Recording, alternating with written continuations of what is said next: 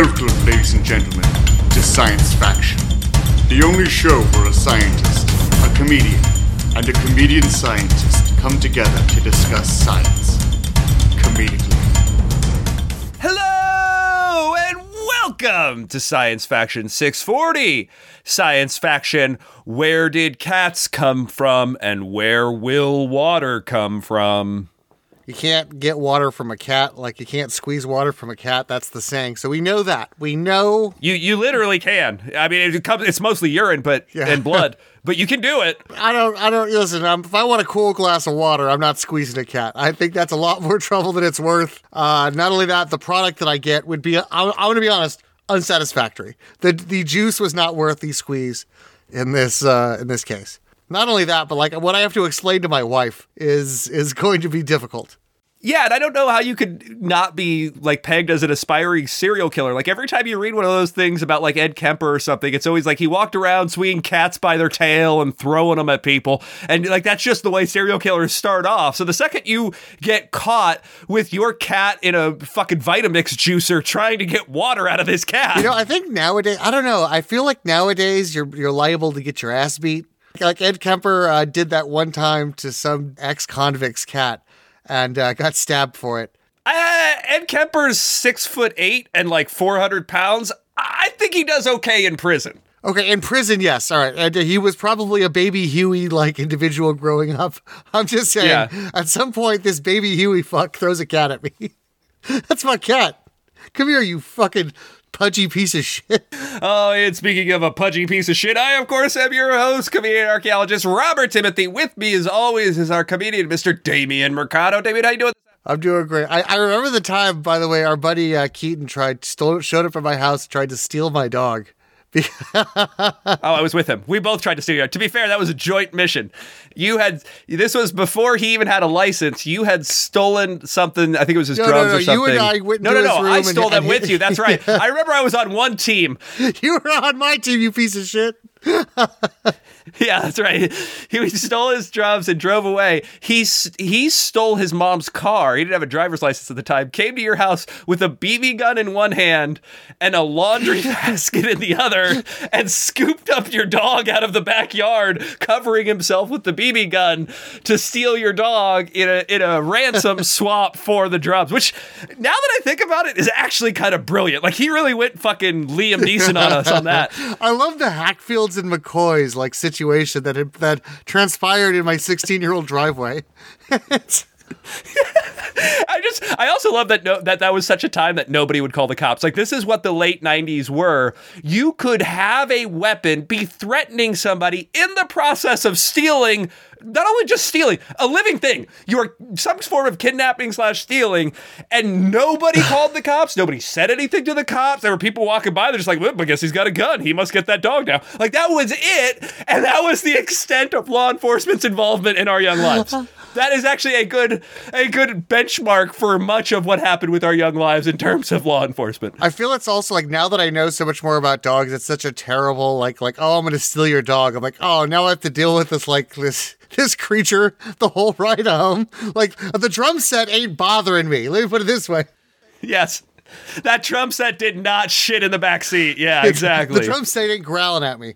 Oh, and if you want a drum set growling at you, go ahead and check out our Patreon. You can search Robert Timothy on Patreon, where you get an extra episode of Science Faction every single week. You might have heard a few of them a few weeks back on our free feed. We will occasionally put them in. If you want to get all of those, go ahead and tune into our Patreon. And also, big news coming up next week. Is it going to be next week? No, I think it'll be the week after next, but coming up pretty soon is our end of the year show, where we do the best science articles or the best coverage that we did all year.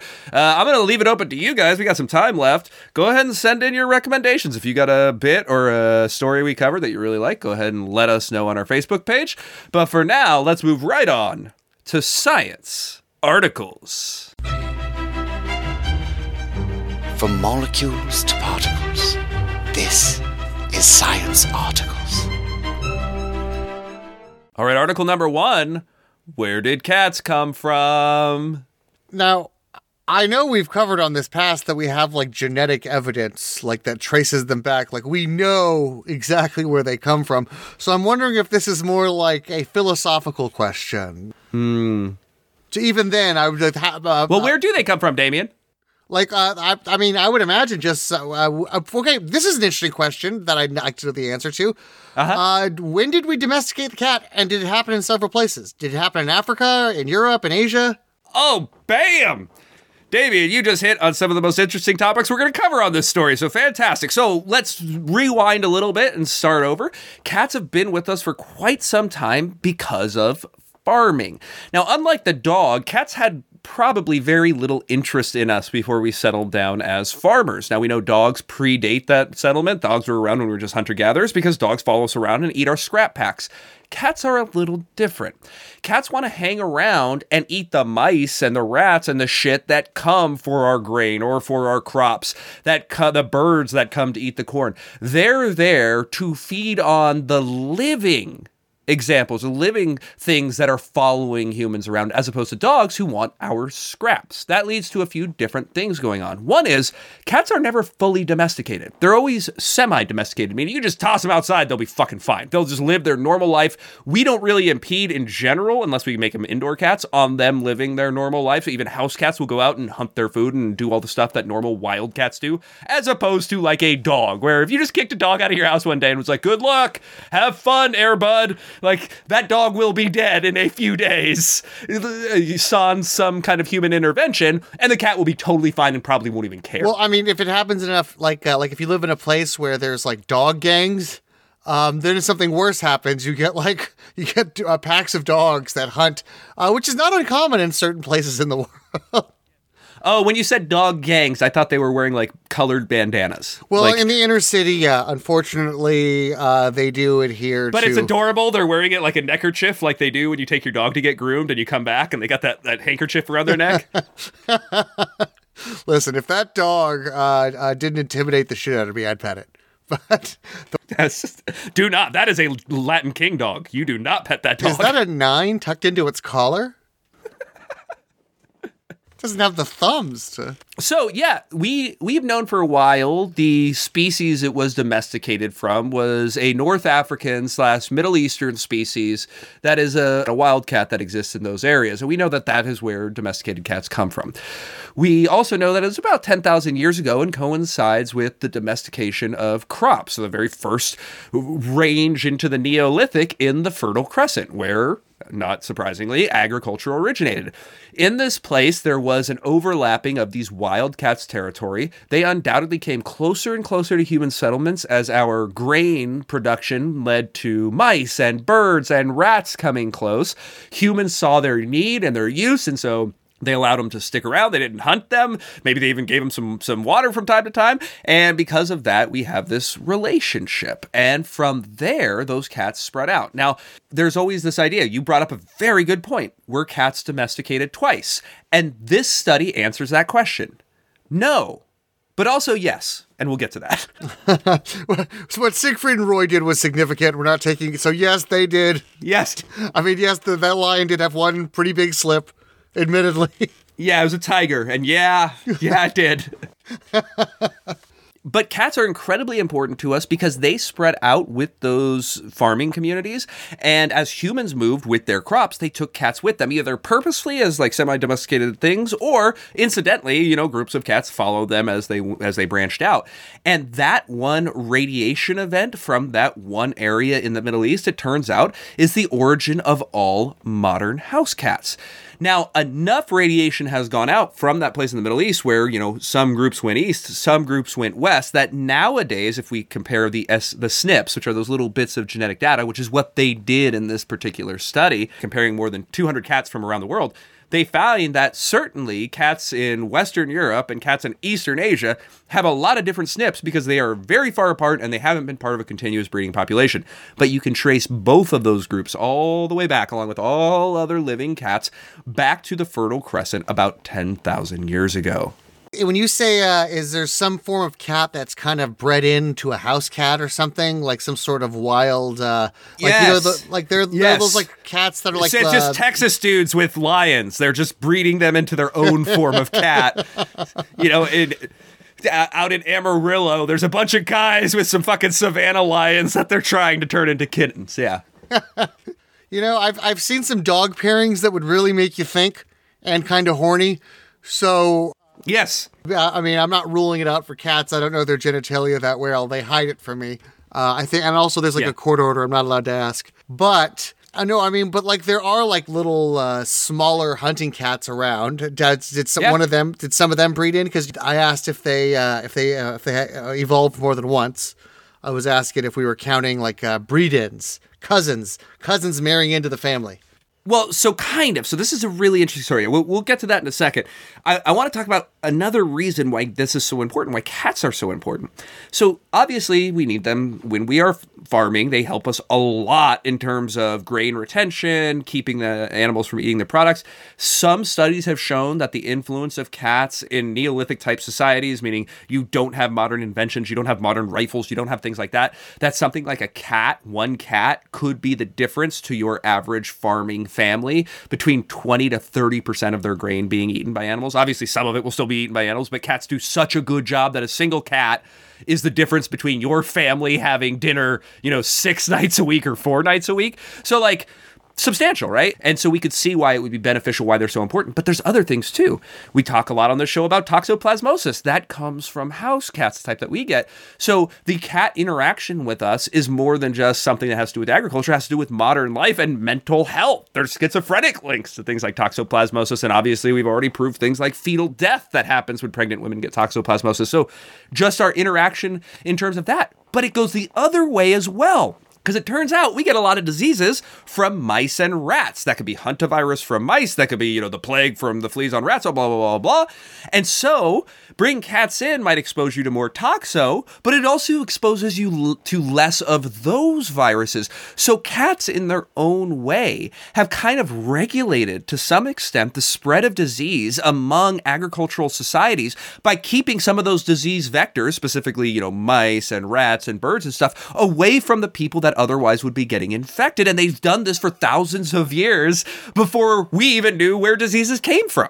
They've also been protecting us from the beautiful diversity of species by slowly chipping away at the small bird life and. And that's absolutely true. Almost everywhere we bring cats, they fuck up the environment. These are prime hunters. We think of them as like our little cute 10 pound things, and they are small because if they were any bigger, they'd fucking kill us too. They are incredibly strong for any amount of given weight. Their agility, their jumping height, their speed, their claws, their teeth, they are a ferocious hunting machine. And when you take your regular house cat and you let them outside, the studies we see show that they decimate the animal population. And I mean that literally in the term decimate, meaning to take out 90% of the population.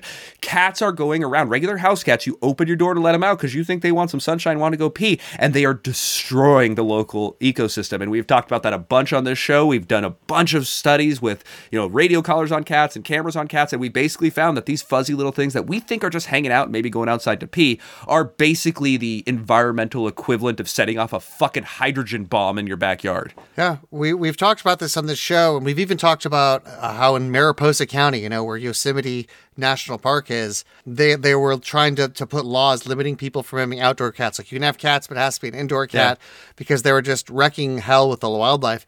And me and my wife were just in Yosemite for the, I was in there for the first time ever. We stayed at a campsite, and I was like grilling outside at this uh, at this uh, campsite, and like five different cats just came up to me like like they're just they're just they've realized like oh I, there's an abundant food source here at this national forest and uh, and not only that like hey uh, every once in a while some humans will cook you some food when you're not murdering birds i was just Yeah. amazed how many uh, wild cat i mean it must be a real problem to biodiversity Maybe we could become like the Florida python hunters, but for cats. And we would have the worst cat video YouTube station, like because because the normal algorithm that sends you to cat videos on YouTube would very much send us the wrong crowd looking at our cat hunting videos. What if we, we I mean we probably could could get public funds for this set up if uh, you know the the birth rate has gone down drastically. There's an abundance of women in our generation who will need something to dote love on. And cats have always been there. Crazy you, That's when right. there's been an abundance of cats, there's been crazy cat ladies throughout history to handle those cats. That's right. Maybe the Toxo. Who knows? Yeah. Uh, who owns who, right? I mean, Yeah. So this study looked at, like I said, the DNA from more than 200 cats from around the world. They did find that radiation. They did find a single domestication event in the Middle East. So that's different from like animals that have been domesticated multiple times, like cattle has been.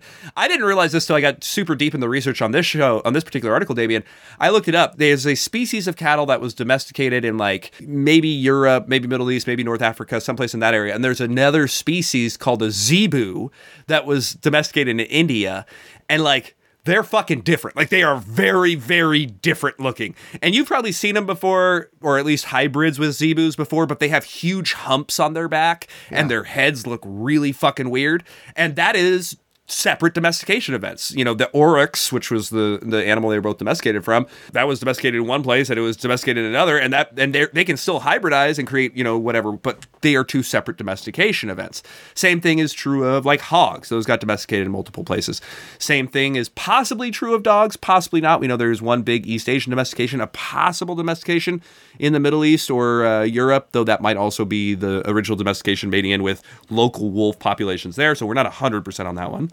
Now, I will mention something. We covered this all the way back in 2016. There is a paper out that shows that cats were domesticated a second time, but it's not the same cat. So this is really interesting. So again, the wild cat of North Africa and the Middle East is the origin of all domesticated cats. However, we found a 5,000 year old burial of a cat in China that showed all the hallmarks of domestication, except it wasn't that wild cat. It was a different type of cat called an Asian leopard cat. And it looked like it was on its way to domestication based on teeth size, hand size, the fact that it was fucking buried in like a fucking funeral. All of that looked like it was on its way. However, that species went extinct. There was some kind of dead end there. It likely was outcompeted by the domesticated cat coming from the, the Middle East, and that one just didn't go anywhere. But there is no genetic trace of those leopard cats in modern day cat populations. So technically, some type of cat was domesticated twice, not the same cat, and the one that happened in China 5,000 years later uh, then kind of fizzled out and is no longer around. They lived for like 30 years, kept outliving their people, but their people would bury the cats. And so, like, a significant amount of the species was just buried alive with their owner. Perhaps I, I'm just I'm just randomizing solutions out of my ass, like an AI. If you just fed so possible That's right. or weird weird solutions to an AI, that's what I just did. So why is this important? Well, one thing is it seems to follow that path of agriculture from the Middle East as it spreads out. That's really important because now we can use we might be able to use cats as a proxy for that agriculture. You know, you find domesticated cat bones, we know where that's coming from.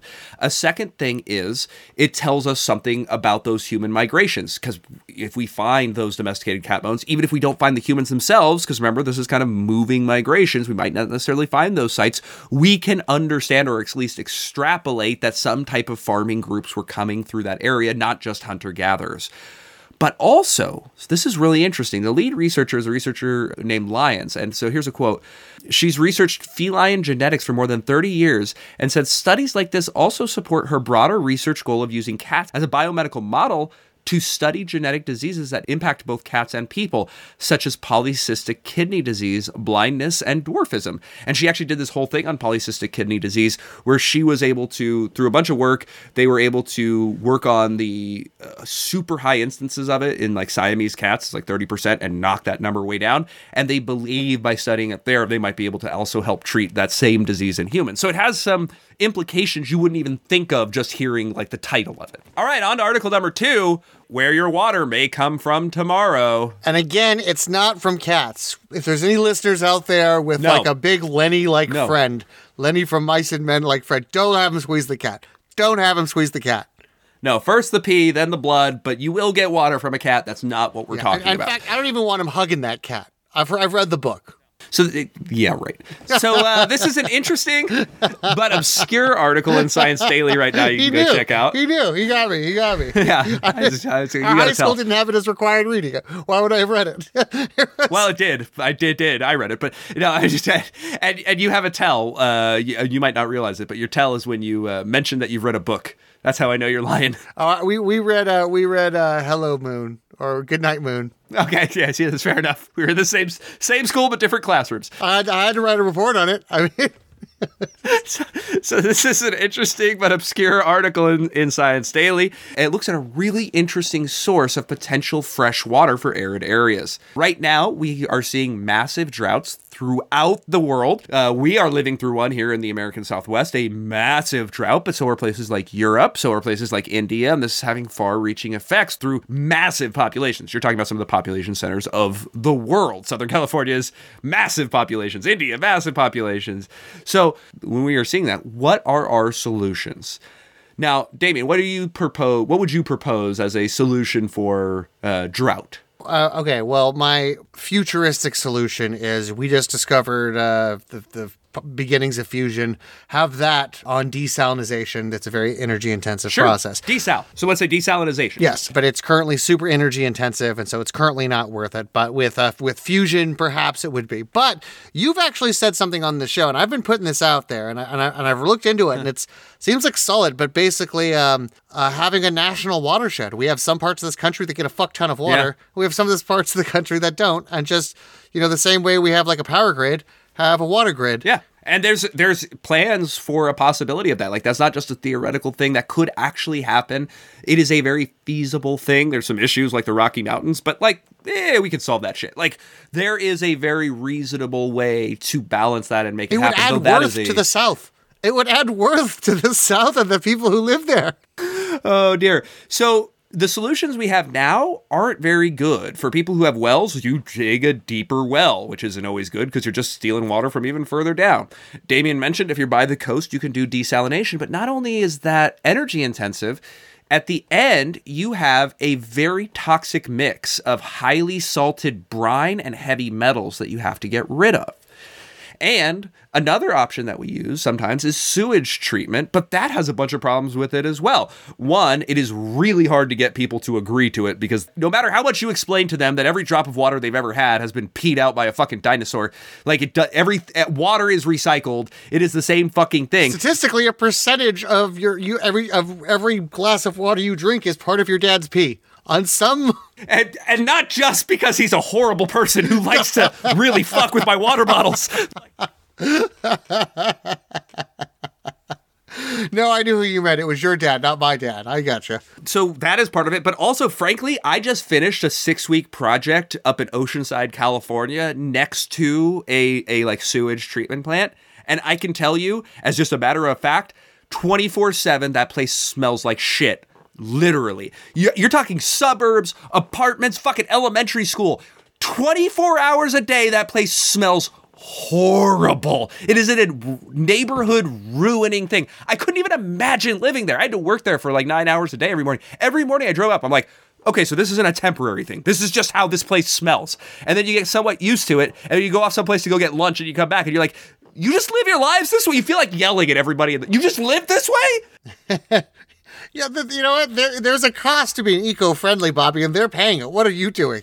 and obviously energy intensive on that too. So one of the ideas that was put forth in this paper that might work in, in arid environments near the coast is capturing the massive amount of water vapor that lies over the ocean at pretty much all times. So we have seen a few different ideas that work this way. There's actually a commercial thing that you can buy. I've looked into it because I'm, I'm looking to build a house.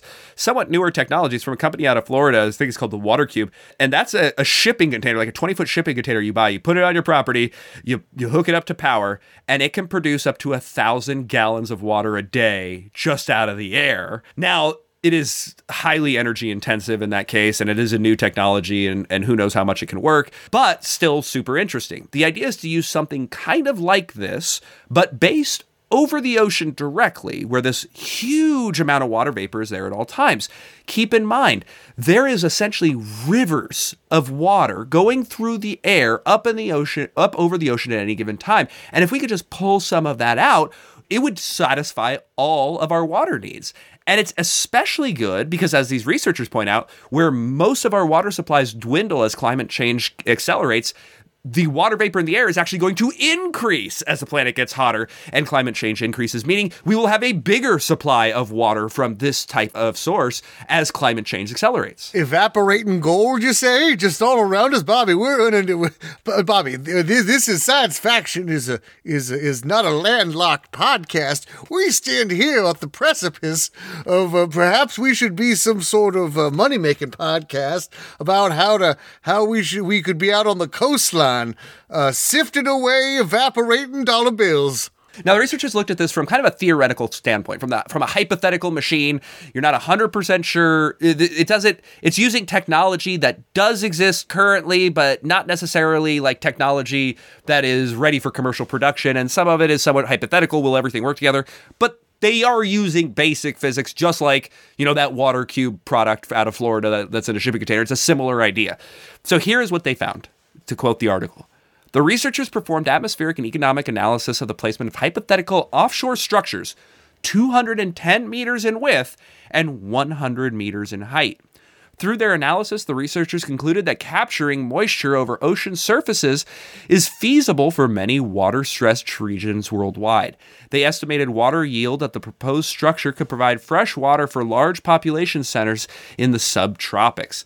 And so basically, it's the idea that you take these massive, uh, you make these massive structures off the coast, and like a few of these might be able to give fresh water to an area the size of Southern California. Now, obviously, something 210 meters by 100 meters is not something small, and that would be very obtrusive in the view shed and annoying to have out in the water for maritime reasons and whatnot. But regardless, there is enough places, there's enough coastline in Southern California that we can certainly find 210 meters worth to go throw this thing up if it was able to provide a water source for the entire region. And then think of places like India, where it's even hotter and more humid, and you have an even bigger coastline. You really could theoretically be producing a of fresh water. Now, there'd still be energy inputs, but that is, you know, to be expected. There are still full issues. Like, you could drink this water just fine. However, drinking this water isn't going to give you all you need because it doesn't have any minerals in it. This is essentially distilled water. You can go to the store and buy distilled water. You can drink it. It's not going to kill you or anything. It just doesn't have the calcium. It doesn't have all the minerals you need.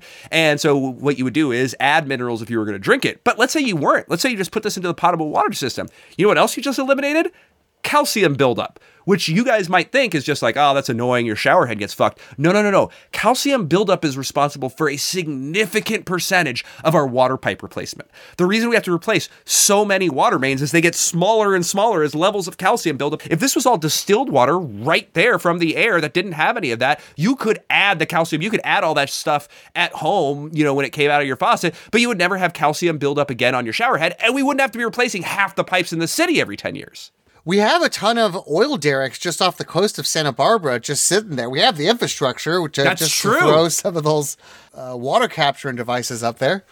That's not a bad point. I mean, because not only do they have that, not only is the infrastructure, those guys haven't seen if you haven't driven up the five, not only do they have these oil derricks kind of like out on like little islands out in the in the middle of the water, but they also have the lines that run to them already, right? We already have like the pipes and the you wouldn't have to sink any new pylons, you just stuck everything on there, you know? Yeah, very good point. I think it's super, super interesting. Now, this is not unfortunately, you know, to all our our listeners in Tempe and and whatnot. This is not going to help anybody who is in a landlocked area that's far away from the coast, but there is a significant amount of drought areas, Southern California being one of the biggest in the world, that are near the coast and that could very well benefit from this type of technology. This might be where we are getting our drinking water from in a couple of decades, Damien. I'm still to act like I'm better than tap water, though, even though this water was just pulled from the Pacific Ocean, like itself. It's like, uh, still to need to pay for my water. But Damien, not only was this distilled water, the exact amount of proper minerals and nutrients were added just for you, for your particular health and taste preferences. yeah, but it's not in a plastic bottle. I'd rather pay Nestle to pump it out and give it to me in a bottle already. I'd rather have Nestle drain a Great Lake than have this and ship it across the fucking country to me. yeah, you gotta have at least its weight in gasoline used to get it to me in order for that to be something that's appealing. Very, very cool stuff. I love this stuff, whether it is the uh, you know history of cats showing us the history of agriculture and where all that came from, or the possibility of seeing a very, very real option for water production in the near future. So I hope you guys like that as well. I hope you come back for more science faction 641. Let me tell you something right now. No amount of knowledge about the origin of cats are going to make me forget about what one of them tried to do to Jerry. You've been listening to Science Function. Wait, that's not right.